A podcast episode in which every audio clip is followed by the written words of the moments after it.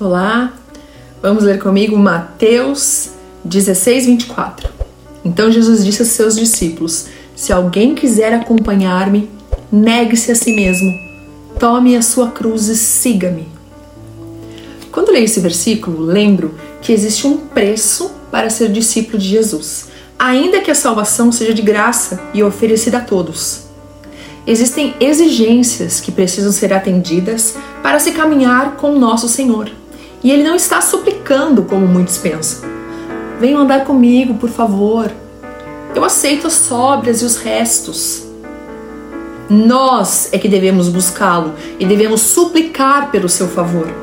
Há um custo pessoal em seguir Cristo, porque somos nós que devemos renunciar ao nosso eu, aos nossos pecados e negar-se a si próprio para entrar no reino de Deus.